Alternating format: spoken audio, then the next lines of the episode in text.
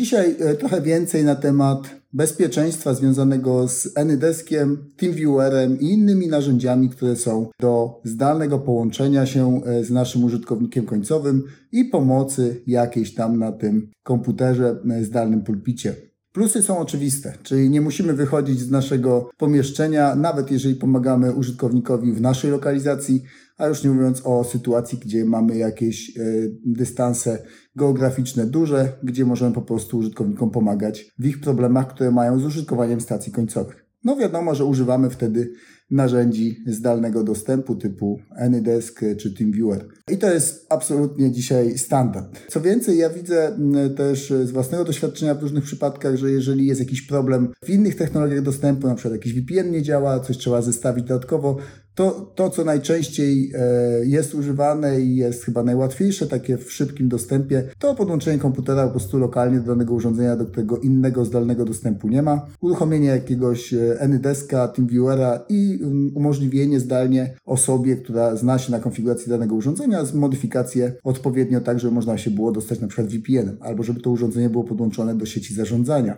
To są takie najbardziej typowe scenariusze, ale teraz o zagrożeniach. Problem z tymi narzędziami jest taki, że ten, kto prosi o pomoc, nie jest w stanie zweryfikować, czy ta osoba, która zaprasza do tego spotkania, to jest faktycznie prawdziwa osoba, czyli czy jest z naszej firmy, czy jest z działu IT i e, czy to jest faktycznie to, co jest komunikowane. Oczywiście dzisiaj e, jest bardzo popularny tryb ataku, zwłaszcza w kontekście banków e, i wyprowadzenia środków z naszych prywatnych dostępów do elektronicznych do banków, czyli e, jest po prostu e, jakiś rodzaj socjotechniki, czy smishing, czy phishing, e, czy jakikolwiek inny sposób, który przekonuje, że tak, teraz jest duży problem do rozwiązania i za chwilę się skontaktuje z Tobą nasz konsultant, żeby zabezpieczyć Ciebie przed utratą środków. Jeżeli taka osoba uwierzy w taki komunikat, no to oczywiście tutaj chodzi o emocje. Stracę moje środki ciężko zarobione, które trzymam w banku, no nie chcę ich stracić, w związku z tym, ok, współpracuję z tą osobą z banku, przecież która mówi, że mi pomoże. No i co ta osoba robi? E, po prostu prosi o pokazanie czy zalogowanie się do danego konta, o podanie różnych e, dodatkowych kodów, jeżeli jest multifactor authentication, to powiedzenie, że tak, to teraz trzeba zatwierdzić tą prośbę, czyli pozyskuje wszystkie dane dostępowe do tego konta razem z tym drugim czynnikiem uwierzytelnienia. No i co robi w tym kolejnym kroku? No po prostu wykonuje swoje działanie i wyprowadza środki. I tutaj sytuacja się nie różni, znaczy taki atak socjotechniczny na osobę w naszej organizacji też jest relatywnie dość prosty.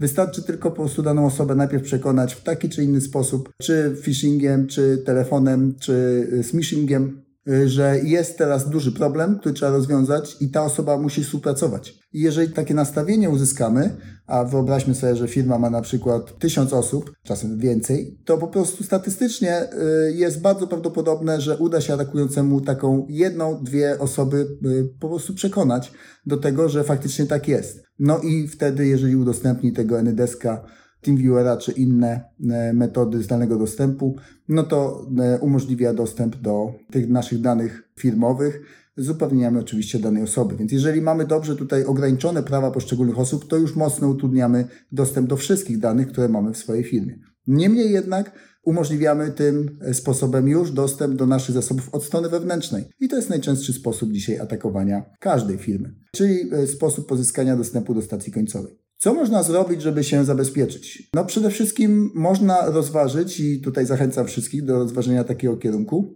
czyli e, zainstalowania systemu zdalnego dostępu, no bo oczywiście chcemy pomagać zdalnie tym naszym użytkownikom, ale chodzi o to, żeby to narzędzie było zintegrowane z tym naszym całym systemem wewnętrznym IT, czyli z jakimś ticketowaniem, e, z obsługą zgłoszeń, e, z tego typu elementami. I wtedy możemy ograniczyć, że na przykład tego typu dostępy mają pochodzić tylko z naszego systemu. No bo jeżeli popatrzysz sobie na to, jak działają te AnyDeski, TeamViewery i inne te nowoczesne urządzenia zdalnej pomocy, to to jest najczęściej sposób, który polega na tym, że jest jakiś centralny serwer gdzieś tam w, w, internecie, tak naprawdę to są najczęściej całe farmy różnych serwerów, żeby dzielić obciążenia i my wykonując prośbę o e, udostępnienie pulpitu i osoba, która odbiera tą prośbę, obie te komunikacje idą przez ten centralny serwer, czy tam serwery w internecie. W związku z tym tu nie za bardzo jesteśmy w stanie rozróżnić i wykryć ten typ komunikacji. E, natomiast jeżeli e, używamy naszego wewnętrznego narzędzia, e, no to tutaj mamy dużo większe możliwości, bo